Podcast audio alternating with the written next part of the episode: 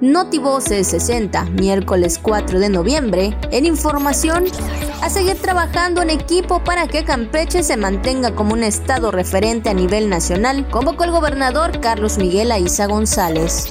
Encabezó el gobernador Carlos Miguel Aiza González la ceremonia del informe final del cumplimiento de la alerta de violencia de género contra las mujeres. Personal médico en Carmen reciben reconocimiento por su entrega y dedicación en la atención de pacientes en el área de reconversión de COVID-19. Al 2 de noviembre, el IMSS ha aplicado 2.3 millones de vacunas anti-influenza a grupos blanco con factores de riesgo en todo el país. A fin de mantener vivas las tradiciones del Día de Muertos, la UAC, a través de la Dirección de Difusión Cultural, llevó a cabo su concurso de Catrinas y Catrines 2020. Hoy, 4 de noviembre, se celebra el Día de la Organización de las Naciones Unidas para la Educación, la Ciencia y la Cultura.